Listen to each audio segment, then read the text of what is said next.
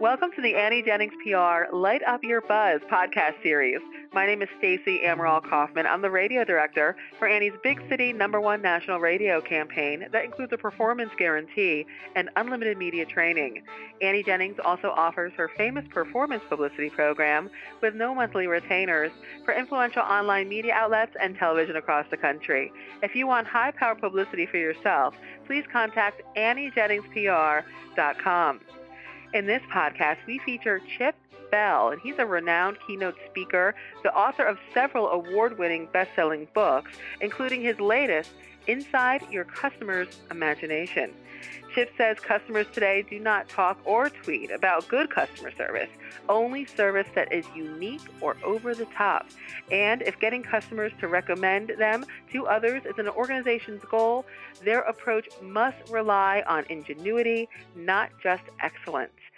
Chip tells us more about how to deliver those innovative customer experiences. So, welcome, Chip. Oh, thank you, Stacy. It's an honor to be with you honor to have you. And you know, Thank we you. talked about you're welcome. Well, you're so welcome. your work in the intro. We talked about your work and how it focuses on innovative service. Tell us what that exactly means and why it's important. You bet. Um, well, every organization on the planet knows they're supposed to exceed their customers' expectations. And the approach many take is what we call value added, meaning I take what the customer expects and add more. The problem with that, while generosity is always good, is that you can pretty well run out of room because as you increase more and more, add more to the customer's experience, their expectations go up, and uh, and so each time it's going to get a higher standard. My my view is that uh, you can get a lot more mileage with what I call value unique, and that is not just focusing on generosity but ingenuity. That is, how do I create an experience that's different, that's unique, um, and basically that creates a story customers are eager to tell. We all know that um, you know the popular thing to say is, "Would you recommend me to a family member or a friend?" But I think there's a higher level, and that higher level in terms of customer loyalty is when they are willing to tell a story about you. It starts out sounding like you're not going to believe what happened to me. And I think the foundation for those stories is something out of the ordinary, something unique. And so my work focuses on that whole area of innovative service, something new and different, not just something greater and better. So, Chip, what would be an example of a value unique customer experience? Oh, great question. I think the the criteria for me is it needs to be something that's simple. It needs to be something unexpected, and obviously it needs to fit. It needs to be appropriate my wife has a new car. Um, she traded in her old car and got a new car. And a week after she had her new car, she turned on the radio for the first time and discovered they had programmed in her radio stations from her trade in. Now, what do you think she hmm. talks about? The car or the radio?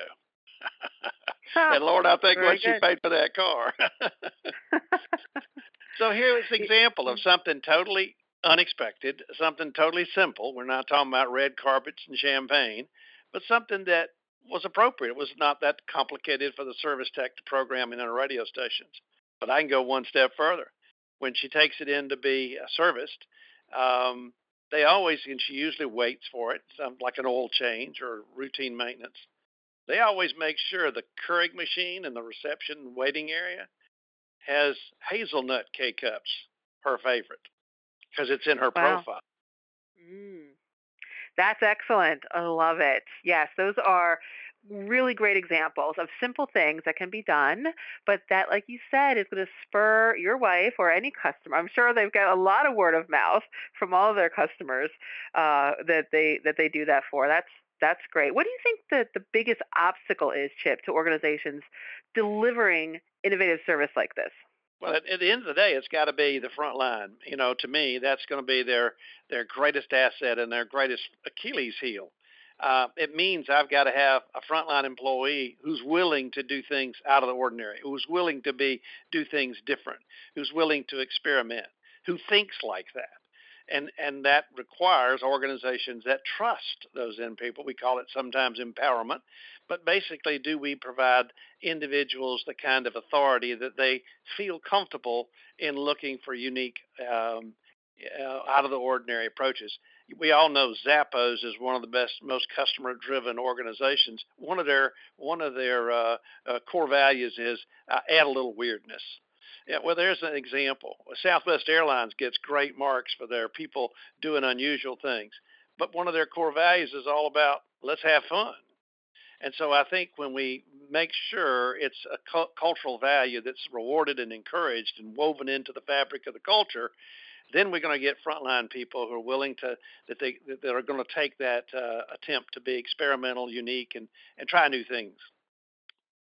Yeah, Chip, they might even try to get inside the customer's imagination, right? It just happens to be the title of Absolutely. your new book. Inside your customer's imagination. That, so that was us, well Tell us done. about that. that was well done, Stacy. I'm impressed. What a great Well, segue. Well, I think what what uh, the inside the customer's imagination is all about is the fact that we need to partner with our customers many times to help them help them help you. Meaning, I create the kind of relationships so they're willing to co-create with you, if you will. You know, when you think about uh, a great company like Starbucks, you know, uh, we think everything at Starbucks somebody up at corporate invented, but that's not the case you know, pumpkin spice latte, which is one of my favorites in the fall, was invented by customers, not by corporate. Those cake pops people like to buy sometime, or splash sticks in the cup so it doesn't spill on your hand, uh, or, or Wi-Fi in all the stores. All those things came from customers because they were willing to reach out and involve customers and get them to be participants and partners to co-create uh, new ideas. And I think it takes again, in much the same way, it takes a culture who looks at their customer not as a consumer, but looks them at, looks at, them as co-creators, as partners, if you will, in how we create, not not not just the recipient of what we deliver. now, are there mistakes that could be made, pitfalls, things that can really become costly to an organization or a company when they're trying to do this? Well, there are. I think anytime you're willing to be creative, you're willing to take some risk. And sometimes with that risk, things don't work. We make mistakes and it can be costly. So, many times when we're trying something brand new, it may be a smart idea to try it as a pilot. Let's try this and see what happens. That way, we limit the exposure, we limit the opportunity for broad based marketplace risk. Um, and and so I think that's one. Um, I think another thing that can happen many times is we don't know our customers well enough. We don't do the kind of market research or customer research to go now. How is this going to impact our customers? How are they going to be affected by it? Because you know what might be um, really ingenuity and creative and fun to do at a hotel might not work at a funeral home. Um, and, and so, uh, or, or it might work wonderfully well at a retail store, but not in intensive care at a hospital. So we've got to know our customers, know what will work, and know. That's why I start by saying innovative service works when it's not only simple and unexpected, but does it fit? Is it appropriate? So that takes knowing our customer, knowing our marketplace, and being able to, will to experiment to test things before we go throughout the whole marketplace with them. Well, Chip, it's been a joy talking with you and learning all about innovative customer experiences.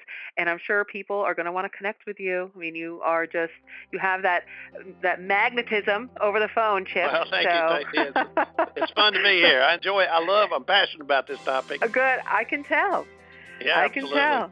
Yeah, so I want to tell everybody go visit Chip Bell, go online, chipbell.com, real easy, Chip Bell, and his newest book, which is Inside Your Customer's Imagination. That is available everywhere books are sold Amazon, Barnes and Noble, Porchlight, Books a Million, everywhere. So go get the book, check out Chip Bell, and be innovative. Chip, thank you so much. My pleasure. Thank you, Stacy. And thank you all for listening to this Light Up Your Buzz podcast brought to you by Annie Jennings PR. Visit AnnieJenningsPR.com to learn how you too can enjoy high powered, no retainer publicity to build an influential brand and achieve your marketing and PR goals and dreams. Till next time.